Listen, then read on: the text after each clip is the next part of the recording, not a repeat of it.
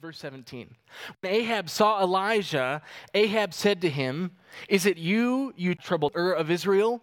And he answered, I have not troubled Israel, but you have, and your father's house, because you have abandoned the commandments of the Lord and followed the Baals.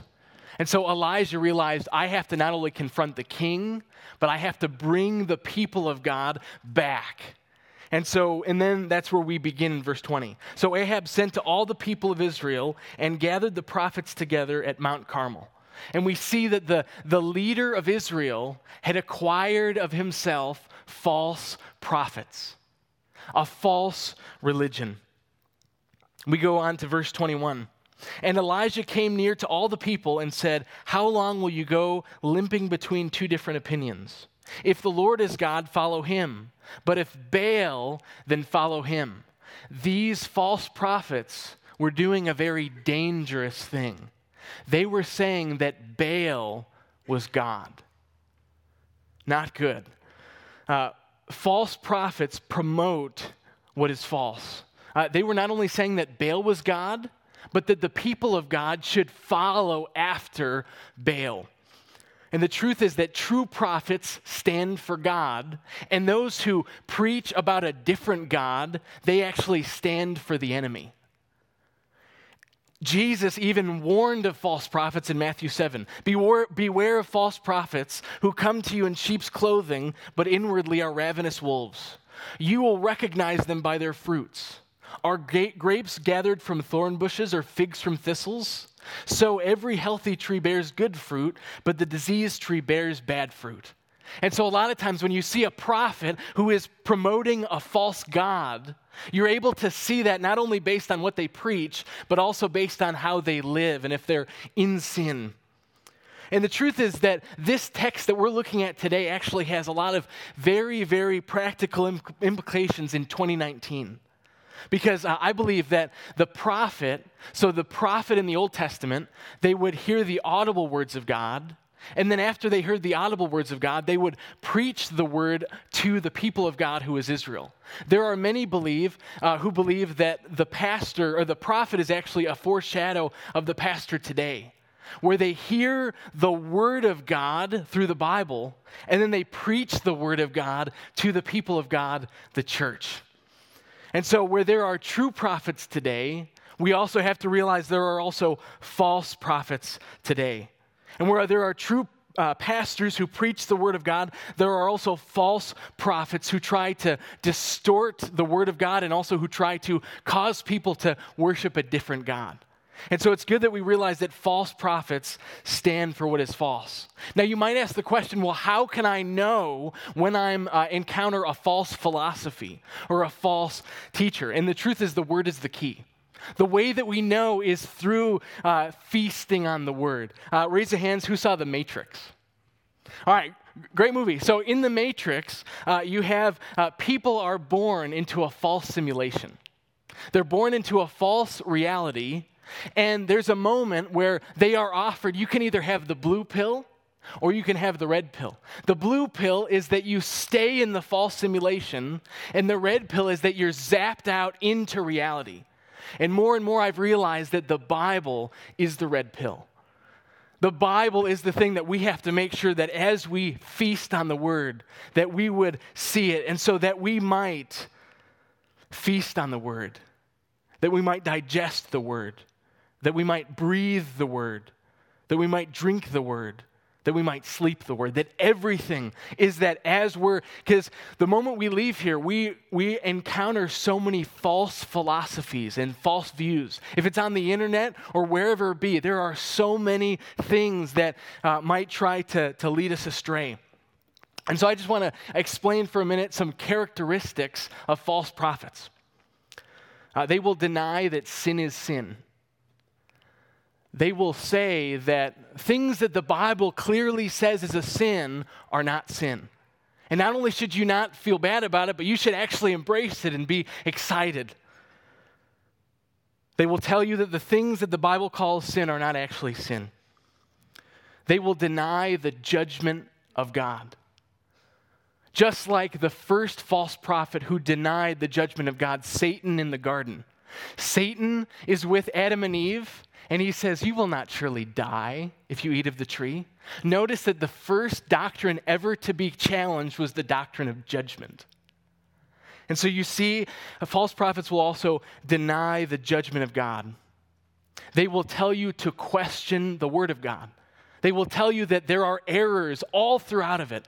Uh, there are you shouldn't trust it because it's not literal.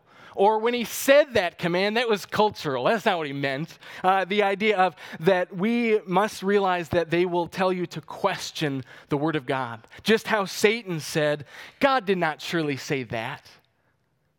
When we realize that he clearly did. They will deny sin. They will deny the judgment of God. They will tell you to question the word of God. They will tell you that Christ is a way. They will remove the word the, the way, and they'll say he's a way. And anyone who says that he is the only way to God is a bigot. They will say that. Uh, it's possible that they may try to entertain rather than uh, to preach the truth or convict. There's this great quote by Charles Spurgeon. This is so good. A time will come when instead of shepherds feeding the sheep, the church will have clowns entertaining the goats. I thought that was so good. And the idea of that, that these are some different characteristics of false prophets. Now, you might ask the question okay, but what's the big deal? Who cares? And, and that's a difficult question with a difficult answer. Because when we begin to be uh, almost, when, when we're taken away by false prophets, not only do they lead us astray, but they lead us to hell. They lead us to hell. We go on to verse 22.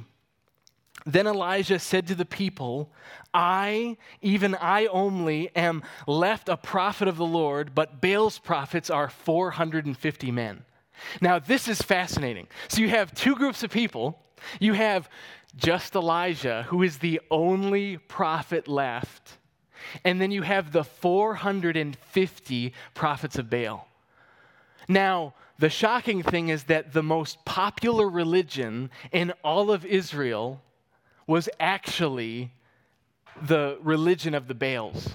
That was the most popular religion at that time in all of Israel. And it, it shows us to realize that don't just follow the masses. Just because it is the norm to believe something does not mean that it's true. Just because it's popular doesn't mean it's true. Jesus also warned of this in Matthew 7 Enter by the narrow gate. For the gate is wide and the way is easy that leads to destruction, and those who enter by it are many. For the gate is wide, uh, for the gate is narrow and the way is hard that leads to life, and those who find it are few. So you have the false prophets, uh, and then you have the true prophet. Elijah was the only true prophets, and usually it is the true prophets who are few and far between. And so Elijah decides that he is going to have a contest. He decides, okay, well, clearly there are two people here, or two groups of people, and Israel is in this difficult place. And so Elijah gives one bull to himself and one bull to the 450 prophets. And both groups are to call on their God. And so the prophets of Baal go first. Uh, and I just uh, listed a few actions that the, the false prophets did. Uh, they called upon the name of Baal from morning until noon. They said, Oh, Baal, answer us. They limped around the altar. They cried aloud. This next part is really bizarre. They cut themselves with swords and lances until blood gushed out upon them, and they raved on. It's really sick stuff. And so Elijah then begins to mock them. He mocks them. He says, let's read verse 27. And at noon, Elijah mocked them, saying, Cry aloud, for he is a God. Either he is musing, or is he is relieving himself, or he is on a journey, or perhaps he is asleep and must be awakened. So he says he is musing. Maybe he's asleep, or maybe he's thinking. And then he says maybe he's going to the bathroom. I mean, talk about this is uh, this is trash talk. You know, this is terrible. Um, and then he says uh, maybe he's on a journey. Maybe he's far away and ha- you know hasn't returned. And then it says maybe he's asleep. Maybe he has to come back. And it all comes to a shocking halt in verse 29 at the very end of verse 29. And I would say that the end of verse 29 summarizes all false religions. If there's anything that the Bible has to say about false religions, it's the end of verse 29. But there was no voice, no one answered, no one paid attention. That it is only Christianity that there is a voice, that someone answers, and that someone pays attention and that it is throughout all of the different false religions that we see those three and it's applied to them.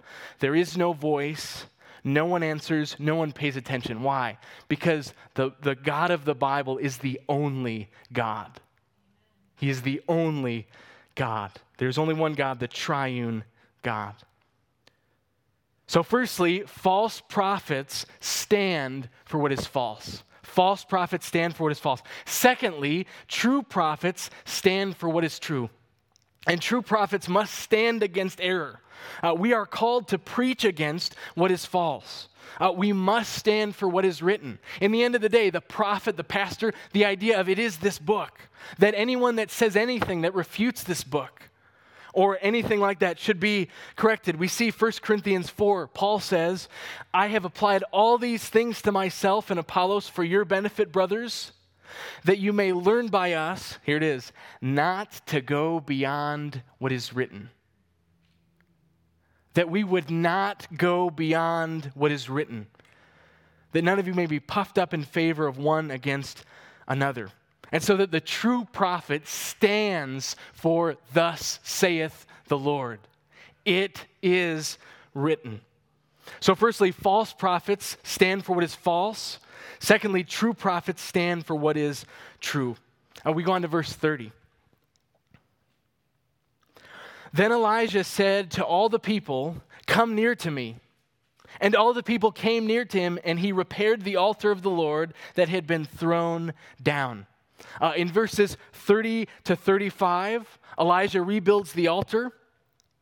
Uh, he puts uh, his bull on it and then drenches it with three jars of water. He's wanting to make sure that there's no way that the people of God would think that there's anything else going on than it is the power of God. And so he begins to drench it with water and to make sure that they're able to see that it is completely by the power of God. And we go on now to verses 36 and 37. Elijah's prayer. And at the time of the offering of the oblation, Elijah the prophet came near and said, O Lord, God of Abraham, Isaac, and Israel, let it be known this day that you are God in Israel, and that I am your servant, and that I have done all these things at your word. Answer me, O Lord, answer me that this people may know that you, O Lord, are God, and that you have turned their hearts back. And so, one thing that the prophet did was that he would warn the people of the fire to come.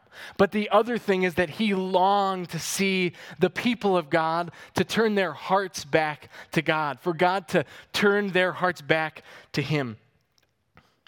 Uh, when I was younger, uh, we had a lot of friends over at our house. I, I was pretty young. And uh, I went, I was walking downstairs and I saw a glow in the den. I was like, oh, this is cool. So I walk in and there were a bunch of candles that had been put in the den. And I walk up and I, I, I, kind of see, and one of our tables is just, it got caught on fire. And I'm like, that's not good. No. And so I'm looking at this going, whoa. So I like go into like where my parents are, and I started saying to everybody in the house, there's a fire in the den. There's a fire in the den. They're like, okay, sure there is. There's a fire. I was like, no, really, there's a fire in the den. And so finally my mom's like, okay, well, I'll come and see. You know, she goes over, she's like, whoa, there is a fire, you know. And so she calls my dad. She's like, you know, Dan, get the fire extinguisher. And so he grabs the fire extinguisher and he comes over and he, he basically, you know, extinguishes the fire and, and everything's fine. But in that, there are a few actions that the, the prophet is also to do that's like that. One is to warn of the fire that's in the den. That's one thing, to warn of the fire in the den. But not only should they warn of the, pro, uh, warn of the fire, but they should also tell people how to extinguish the fire. And that is similar to the pastor today, that there is the warning of, of the fire, the wrath of God, and yet also how to extinguish that wrath only by the blood of Christ. And so, that idea of not only do we tell of the fire, but we also tell of how to extinguish the fire.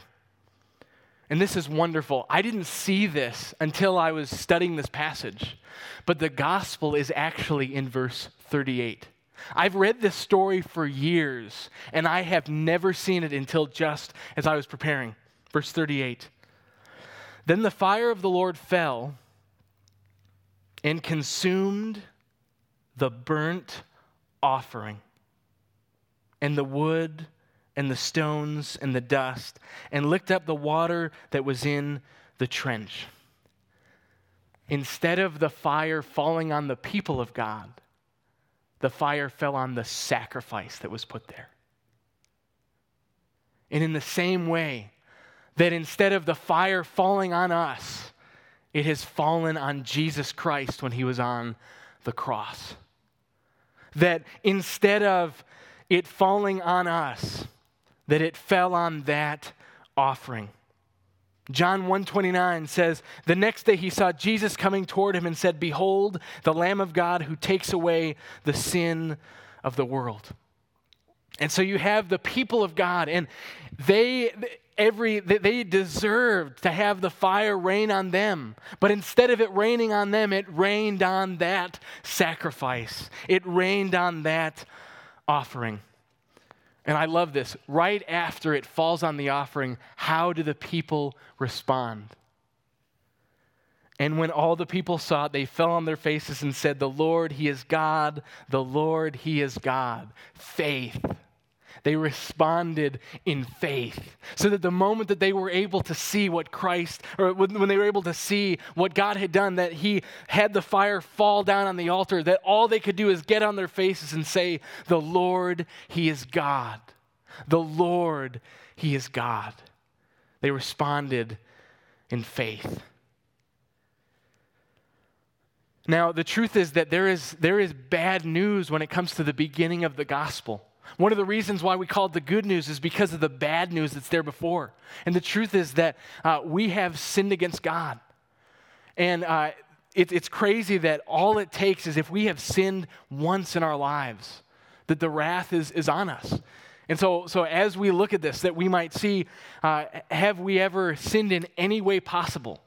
Because God's perfection of good, or God's definition of good is perfection. And so, in order for us to be made right with God, we must be perfect. And yet, of course, we know that we can't be perfect. And so, it was Christ who lived a perfect life. And that on the cross, he died on the cross, and then it is his perfection that is put on us when we have faith in him. And so, I just want to ask the question are there, is there anyone here today? You might be in a place where you might there might be conviction in your life of sin. You might be asking the question, how can I escape the wrath? How can I escape the judgment of God? And it's crazy how simple it is. It's three words faith in Christ. That's it. Not works, not, not anything, just faith in Christ. I want to read Galatians 2:16. The entire book is defending what the true gospel is. And it's not only until later in the book, in chapter 2, verse 16, that it actually maps out for us what the true gospel is. Yet we know that a person is not justified by works of the law, but through faith in Jesus Christ. So we also have believed in Christ Jesus in order to be justified by faith in Christ and not by works of the law, because by works of the law no one will be justified. That it is three words belief in Christ. Belief in Christ. And I just want to read verse 39 again, how they responded after the fire fell. And when all the people saw it, they fell on their faces and said, The Lord, He is God. The Lord, He is God. So, firstly, false prophets stand for what is false. Secondly, true prophets stand for what is true. And this third point is, is hard to say, and yet we must see that it is in the Word. Thirdly, false prophets will be slaughtered. We see in verse 40. And Elijah said to them, Seize the prophets of Baal, let not one of them escape. And they seized them. And Elijah brought them down to the brook Kishon and slaughtered them there. And you might say, that's so gruesome. Why is it so? Why would, why would the word say that? And the truth is, we have to realize once again, the idea of being a false prophet is very, very dangerous for anyone who would follow after them. Because once again, it's not only that they lead us astray, but they lead us to hell. It's literally the idea of a false prophet slowly bringing us to the lake of fire. It's terrifying. And so, because of that, whoever is doing the drawing, clearly there is a greater punishment for that person. It even says in James 3:1, "Not many of you should become teachers, my brothers, for you know that we who teach will be judged with greater strictness." I've heard uh, it said that there's there's two lines in heaven. Uh, there's, uh, there's the, the line for uh, teachers and preachers, and then there's the easy pass for everyone else, you know, and the idea of that, that there is such a warning uh, of, of that. And so we have to realize that another, uh, another role of the prophet was to bring the judgment of God to the enemies of God. The false prophets were the enemies of God. Jesus even says, Woe to the one who temptation comes. Woe to the one. So it is not a minor thing that the false prophets were doing. And so, and, and even just looking at the, even looking at the New Testament, Romans to Revelation, uh, there were at least eight different epistles from Romans to Revelation that talks about false prophets. And one, uh, the book of Third John, actually addresses false prophets by name. And so, firstly, false prophets stand for what is false. Secondly, true prophets stand for what is true. And thirdly, false prophets will be slaughtered. And just a, a few points of, of wrapping up as we close.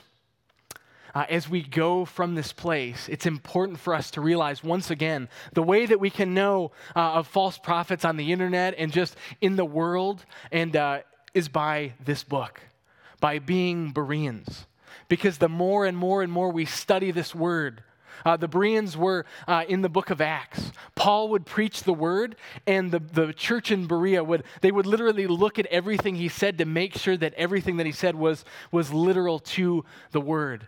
And so that we would be able to look at this wonderful word. And as so many places will try to offer us the blue pill, that we might realize this is the only red pill. This is the only way that we're able to see what is true.